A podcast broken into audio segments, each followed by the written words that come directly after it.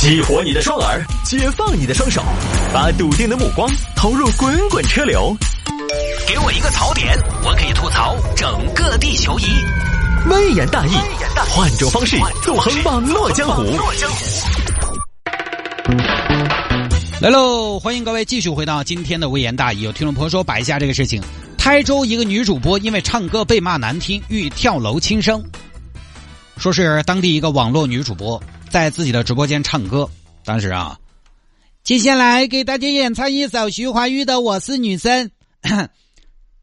你不要这样的看着我，我的脸会变成红苹果。你不要这样的纠缠着我，还不想和你做朋友。噔噔噔噔噔噔。你不要学容波迪尼罗，装货站在巷子口那里等我。你不要写奇怪的诗给我。哎呀，美女，唱的啥子难听？能不能换个成熟性感点的？这歌路不太适合你，是吗？我唱的真的难听吗？那好吧，哦，人家觉得好委屈哦，人家明明觉得这个歌路很适合自己卡哇伊的风格。但是如果网友们不喜欢，那我换一首好了，换一首成熟的。其实这首成熟的也是我的歌路，我来给大家演唱一首张惠妹的《火》。火，我就是火，我就是爱音乐，别叫我停下来。当当当当当当当当当当当你个头啊！能不能不要自己唱间奏啊？哦，好好好，我换一首古风的《霸王别姬》献给大家哈。你别杀鸡呀，你就别别鸡了。你还是别唱了吧，别急，太难听了。我唱的难听，你算老几？我台州邓丽君，我要你说我唱的好不好听？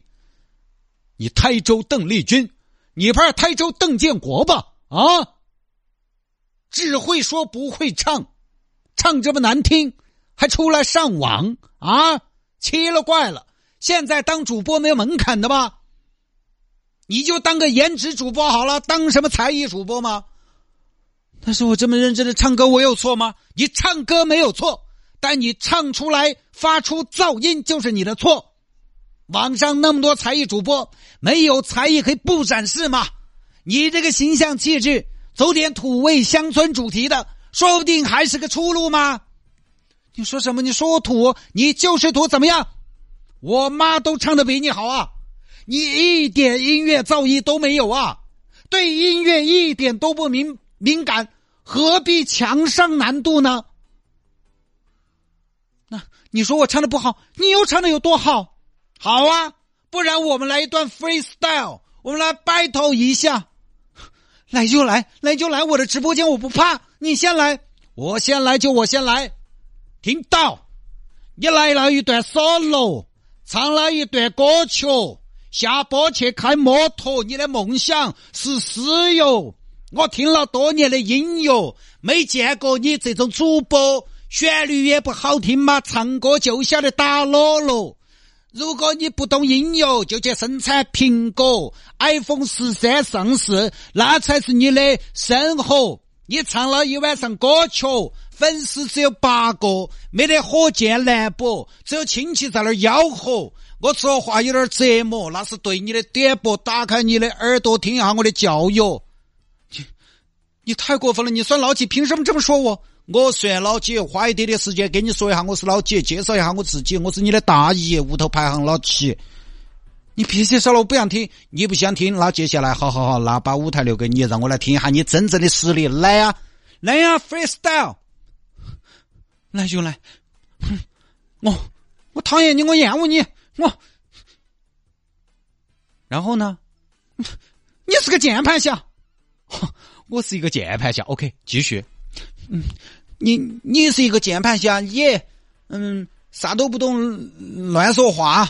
哇哇哇我是一个键盘侠，啥都不懂，乱说话。姑娘要不要找妈妈？妈妈带你回家家。不行，你就下去吧。你太过分了，我不活了。啊，这边寻死觅活要跳楼了，真的要跳楼。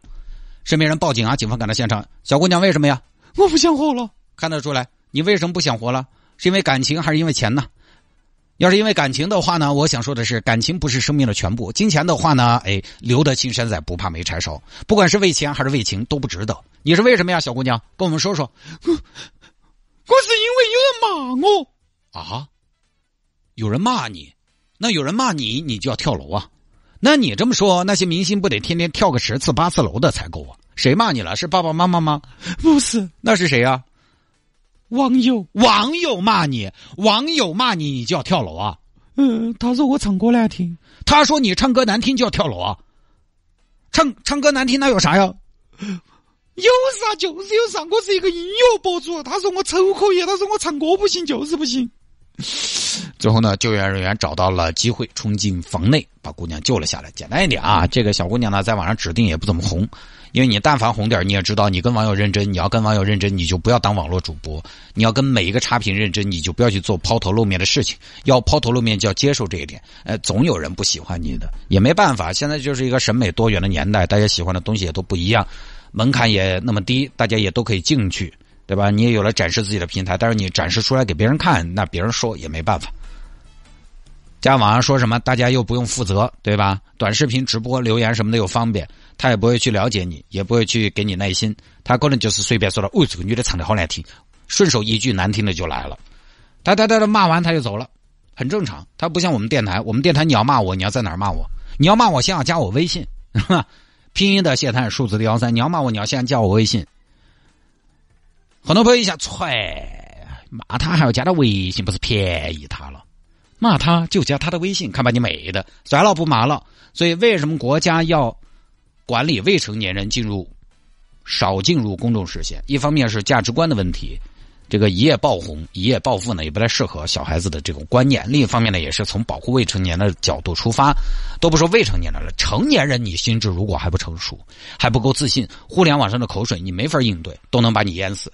前两年有个小朋友模仿老师嘛，模仿的惟妙惟肖。后来就被约谈，当然很多网友有意见，觉得说老师不能模仿啊，老师权威调侃一下不行吗？怎么就打压他呢？我当时说，一般小朋友遭不住网络的强度和压力，尤其他那种调侃模仿，多少带一点恶搞的表演，他这个尺度很容易出现不赞成或者是批评的声音，小孩子受不了，有关部门介入也是出于一种保护，争议很快就会来，孩子能完全不往心里去吗？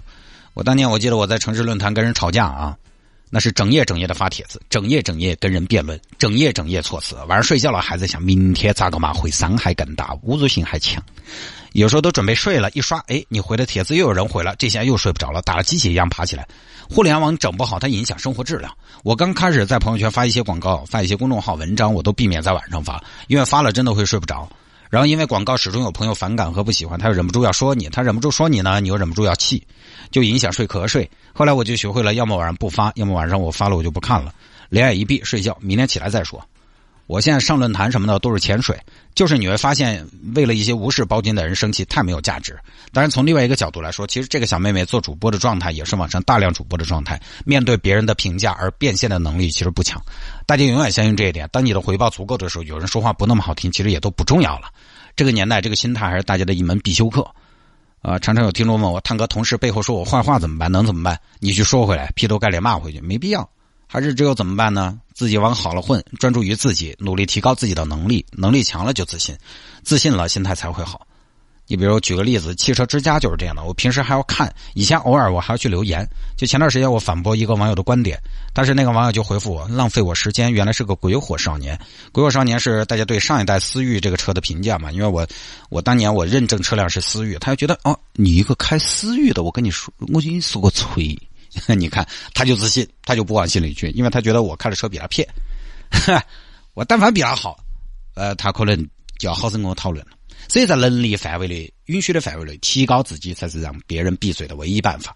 你可以在意，但是不要介意啊。这个不多说了。好了，明天下午的五点，车人大玩家，各位，我们再见，拜拜。